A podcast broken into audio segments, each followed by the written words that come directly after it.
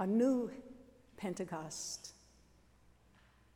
The sound of a whirling wind fills the house that fear inhabits. Come, come again, we cry. Break into the cramped rooms where our hesitant hearts are hiding. Decimate indecisiveness. Demolish all self righteousness. Dismantle false securities, rigidities, ideologies. Redirect our dependencies and reconstruct our religious lives not from the top down, but from the bottom up. Not from outside in, but from the inside out, as it was in the beginning of the tradition in which we stand. Can you imagine the mess that would make? no more than the mess we are making now. No worse than the mess we are in.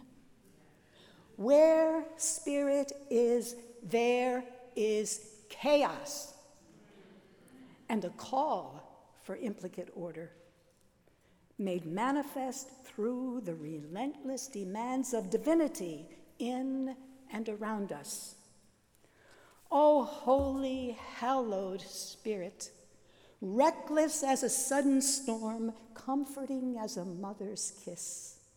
We have felt your stirring deep within us so many times in so many ways, and staggered beneath your coerciveness as you called forth from inexperience the unexplained and the unexpected. Blow away the accretions of complacency and indifference and restore originating energy and unconditional grace. Come now and let us feel the freedom of your presence, the flaming of your passion, the full force of your power to shake and shape body and soul and heart and mind and spirit like a fire in the belly, igniting a spark in our senses and our psyches compelling us to tell the world of all that we have witnessed, of all that we have experienced, even before we find the words and can only babble about belonging, about becoming, all inclusive, all caught up in the wake of an all encompassing love and the chance to begin again. Spirit of the living God, you know where to find us and precisely how to reach us. Engendering Pentecost anew as you blow to bits again and again our precious presuppositions in order to pave a path here and now for a radically new creation in spirit and in truth.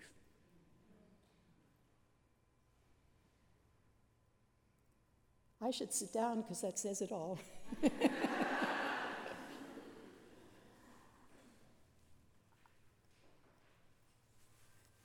actually very, I'm overwhelmed at being here in this, at this moment, in this place, and the incredible spirit of this community, of all of you. Thank you for blessing me before I leave planet Earth for the next realm, whatever or wherever that is. Um, I came up, I'm up in the pulpit, I'm up here in the pulpit because I can be here at Princeton. Okay?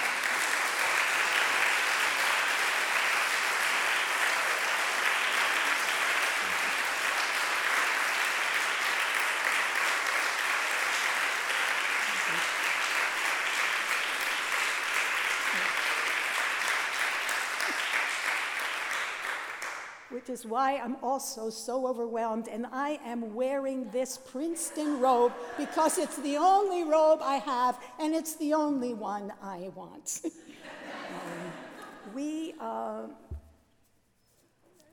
and the theme of this conference is so spirit inspired that you invited me to come and com- con- contribute something to the incomplete story to complete the story because I want to add my page to the story of women at Princeton Theological Seminary. Uh, and so forgive me, but it's going to be a little bit of a personal story through, and you will see the role that Princeton has played. Most of what you saw at the table, almost all of it, yesterday, is post Princeton's PhD. Um, it's, it is a gift I received, um, the courage to follow what the Spirit kept telling me to do informally and take, take ever and ever new steps, okay? It all began when I was a little girl, maybe the age of seven. My grandparents were immigrants, uh, their parents were immigrants from Europe.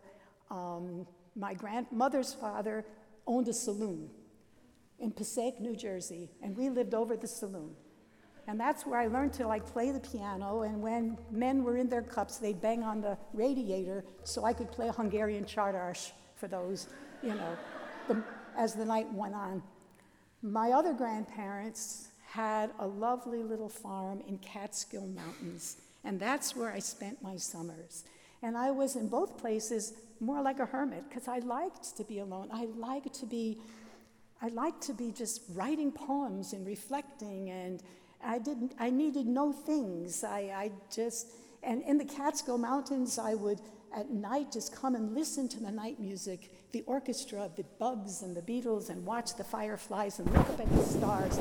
And I could never, ever imagine heaven as a place, or I just, I never, I looked up and I was one with the stars, which is incredible that at the end I would end up really embracing astrophysics to the degree I have. no knowledge, but this incredible energy connection that something was happening. I was being led some way beyond my comprehension. Anyway, when I got turned seven, you know, I got religion.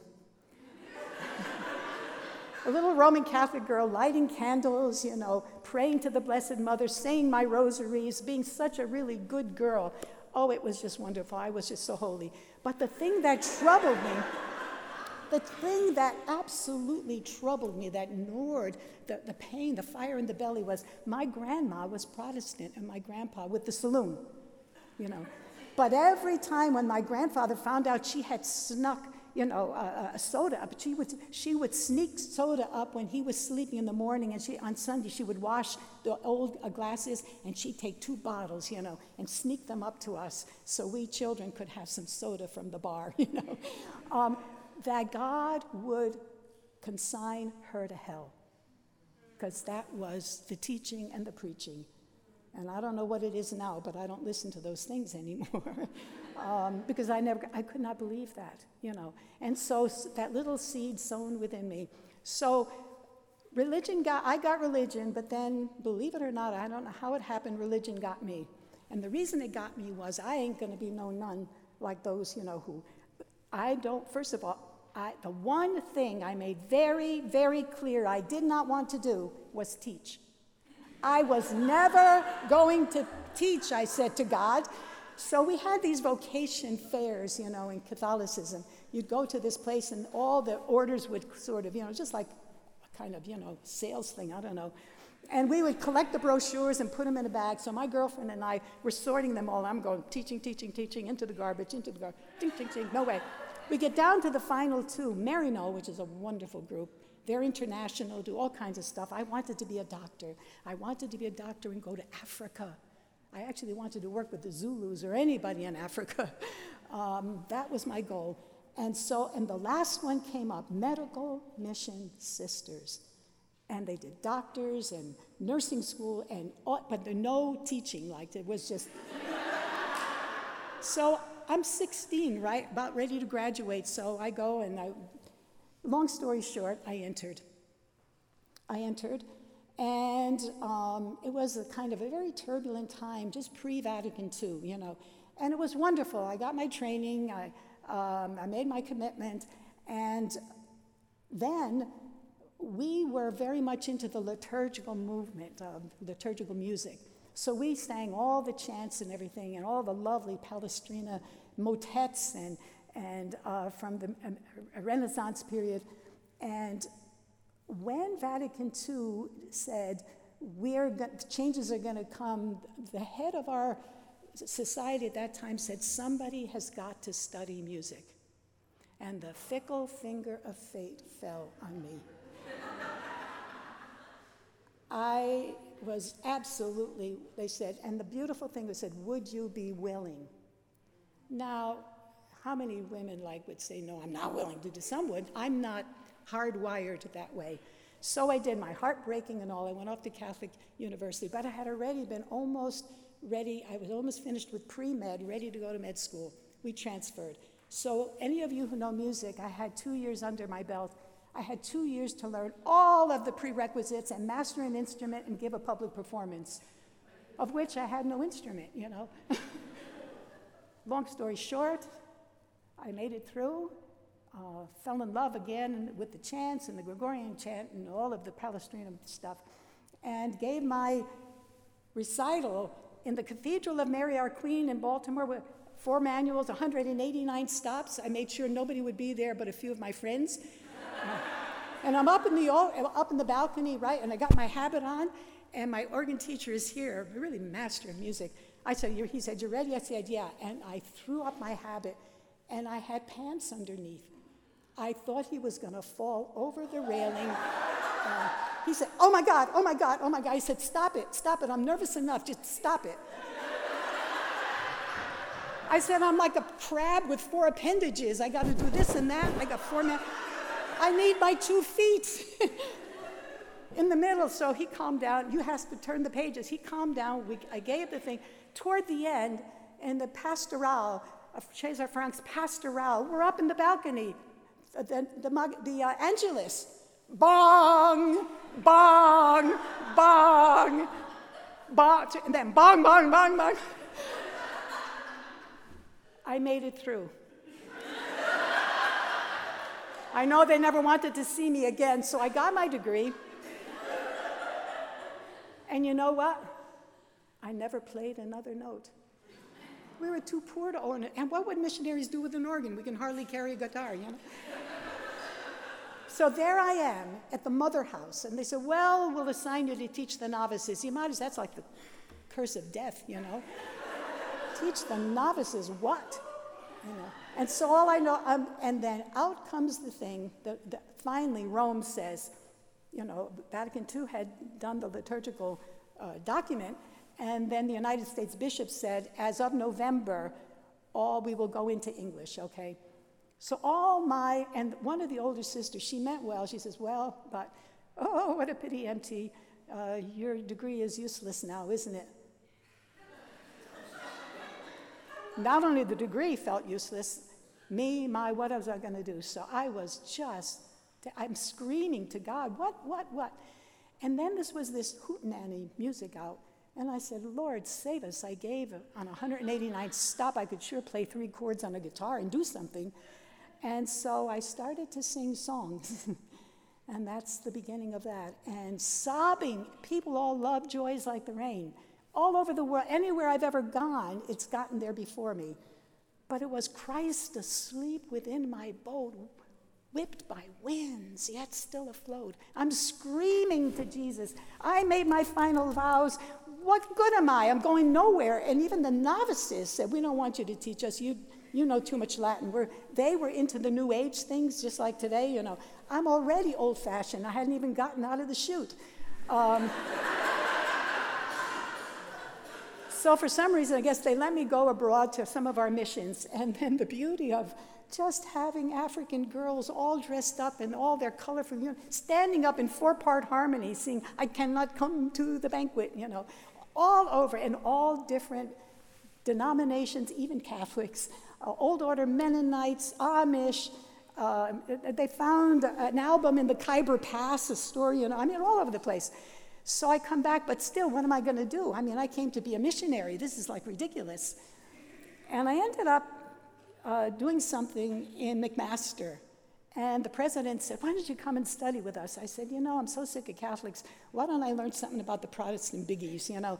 So I got my master's degree from there. And then uh, I ended up applying to Princeton. This is such an unbelievable story. Princeton, I love you.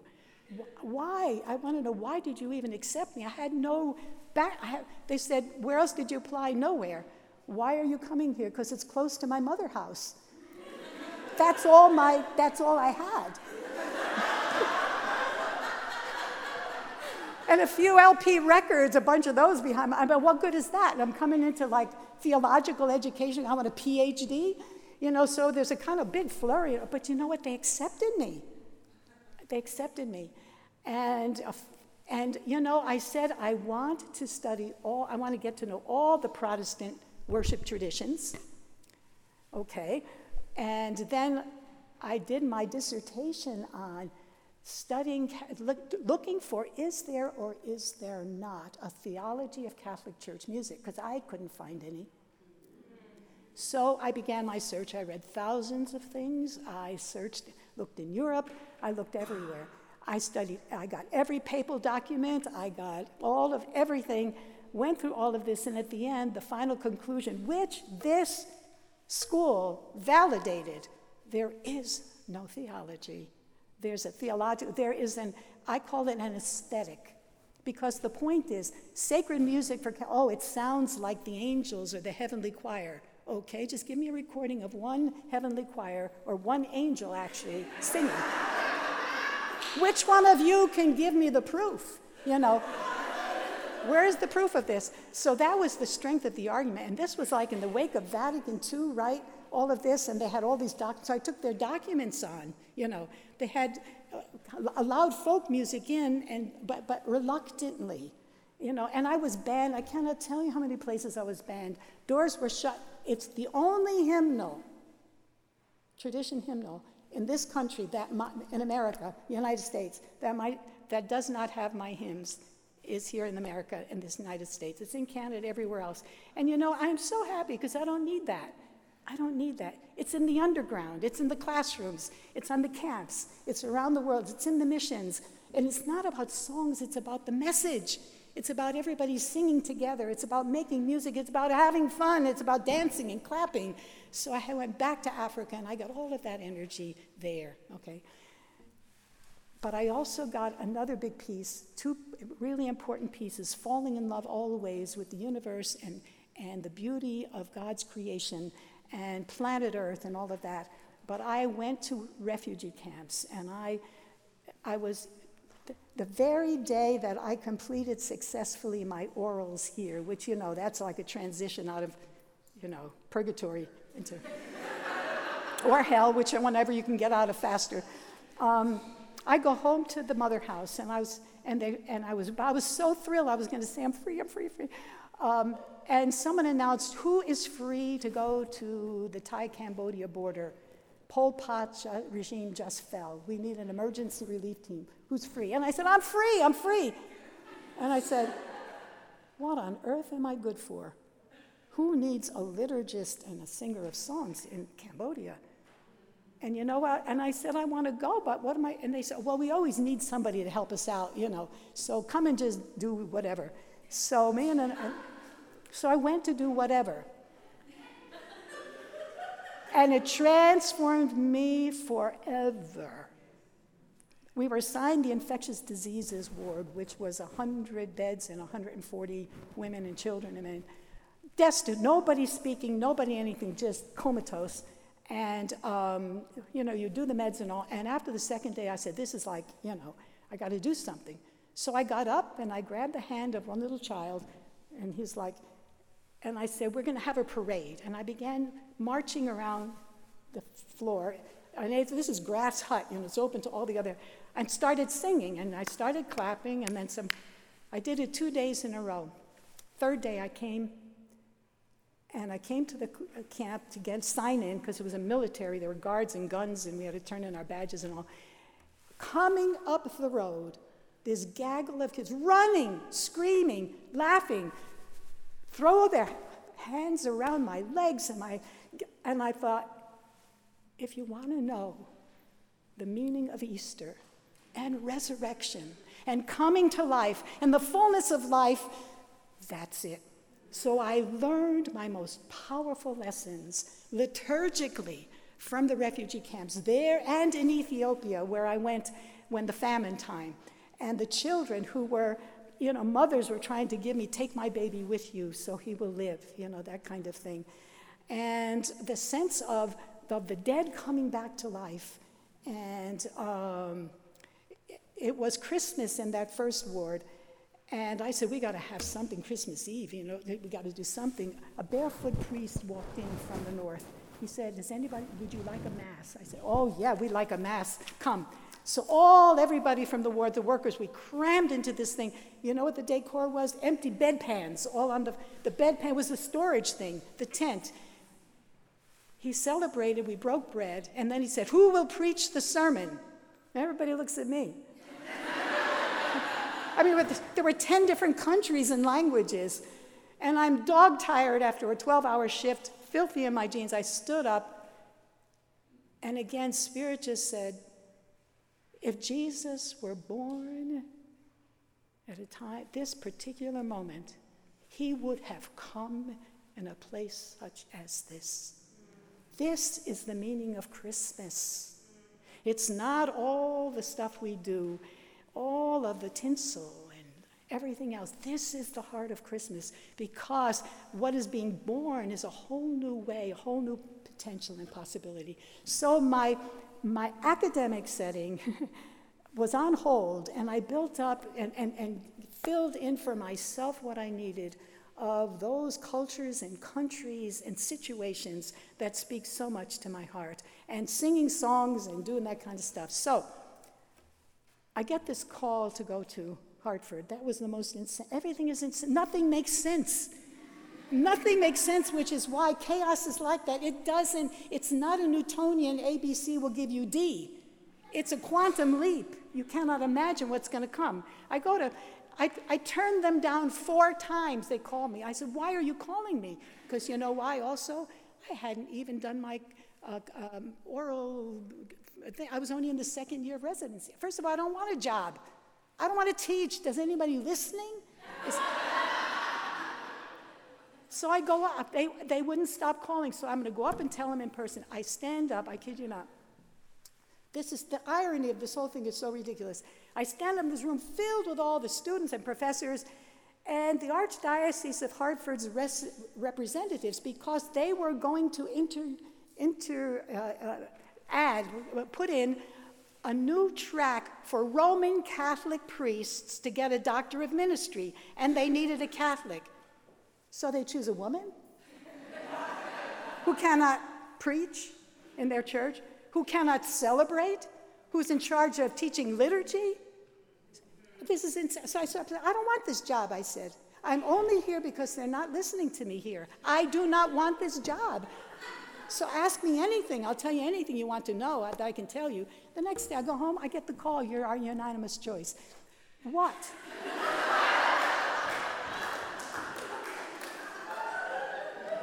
I learned long ago not to follow logic when you're following. The Spirit is not logical. The Spirit is not logical.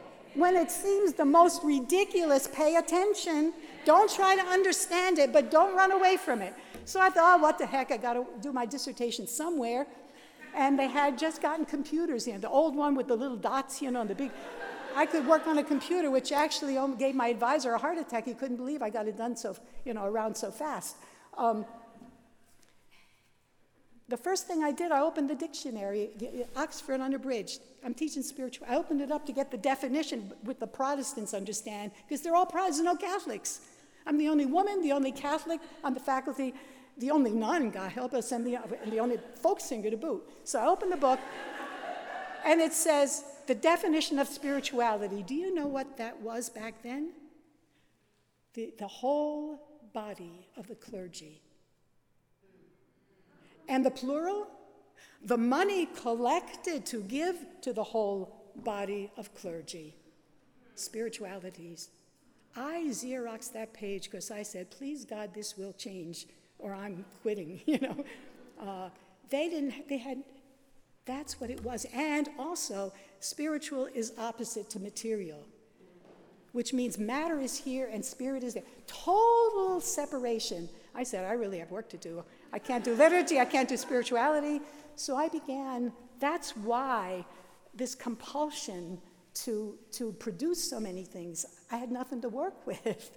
So I started from scratch and I had all the best feminist speakers in and all the best uh, women of color. And, and once, when we had the big uh, anniversary in America, Native Americans, I designed a whole thing to celebrate and invited 15 different Native American.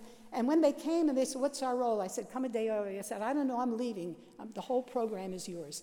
They said, What are we going to do? I, don't, I said, They said, We've never, our men wouldn't allow us to do that. I said, Well, you're not with your men, girlfriend. You know?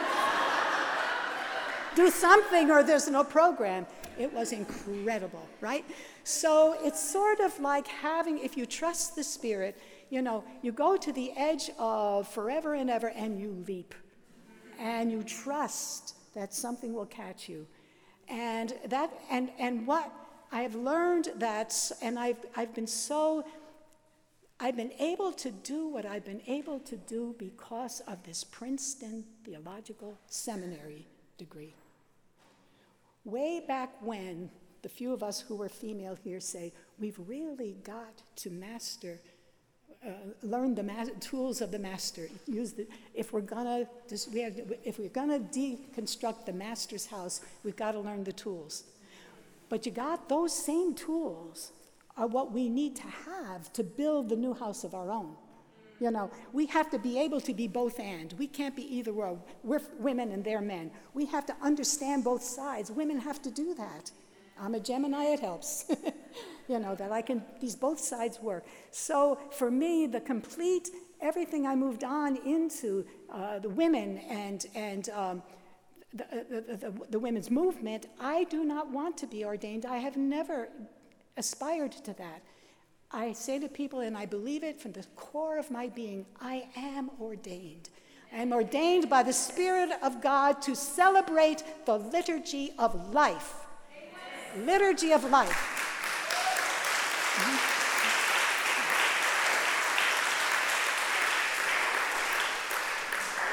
And if the food in the food centers that make their way into hungry uh, uh, children's bellies and homes, if that isn't Eucharist, I don't know what is. And to validate that conviction, then I did a whole thing on Jesus, you know. And all my glory, do we have work to do? Jesus, filled, just remember this one thing because you don't need all of this, you know, you got to go home. Um, Jesus was filled with the Spirit from the beginning. Filled with the Spirit. The reign of God, he said, he wasn't pointing up there. He said, the reign of God, the, it's within you. And when he healed, he didn't have, you know, the abracadabra kind of thing. He said, you have the potential to heal yourself. The power to heal is within you. You know, it's when all of us. The Spirit, with uh, his, the Spirit is within all of us to do what God wants us to do. And when we are not, if we can get out of the Newtonian way of a, B, C. If you do A, B, and C, D, the end will come. You know, throw out the five year plans. You can't even get through a five month plan. Throw out all the plans.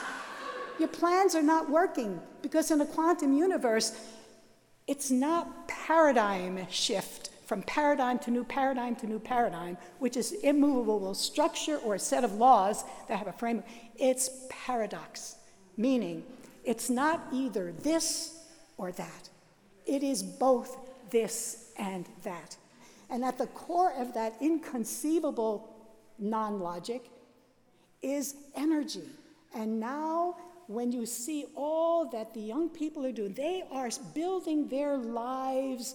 Uh, reality on internet stuff, which at the core of what they do is energy. They are so into energy, they're outpacing us not how they apply it is not the issue. The fact they're using the mechanism, we should be using that. We had energy and spirit first before we had internet. You know, the energy of the universe, the energy of all of everywhere, energy on planet Earth, there is energy. And we need to harness that energy and make it work for us and just trust the Spirit. If you said, I would ever be back here, and stand in this pulpit and speak these words to you, I would say, huh? no. But I am so grateful to the core that this little untold story got tacked on to the story of Princeton because it began here. It gave me the confidence and the courage and, the, and developed the capacity to do things that I couldn't know were right to do until I looked back and said, oh, yeah, that was good. Now I'm on to the next one. So I pass that blessing on to you. May you do likewise. Be courageous, be imaginative, trust the Spirit, and when you look back, that's when you start counting your chickens. you know, when you look back, don't count ahead, A, B, and C. Looking back is good every once in a while, and then do it with deep gratitude and deep praise. Okay, thank you. Let us um, sing a final blessing. I would invite you to stand, okay? And just repeat what you hear from me. Hopefully, something coherent. It's a call and response. The first words are Sing, we sing of a blessing. You don't have anything. See, you got to trust the Spirit already. I'm testing you now. sing, we sing of a blessing. Sing, we sing of a blessing. Sing, we sing of a blessing. Sing, we sing of a blessing. A blessing of love. A blessing of mercy. Love will increase. A blessing of peace. Blessing of peace. Share now, share in the blessing. Share now, share in the blessing. Share now, share in the blessing. Blessing. Of joy. Blessing of joy. A blessing of justice. Love will increase. A blessing of peace. Pray now, pray for a blessing. Pray now, pray for a blessing. Pray now, pray for a blessing. Blessing. Of hope. Blessing of hope. A blessing of courage. Love will increase. Love will increase. A blessing of peace. Blessing of peace. Live, live, live as a blessing. Live,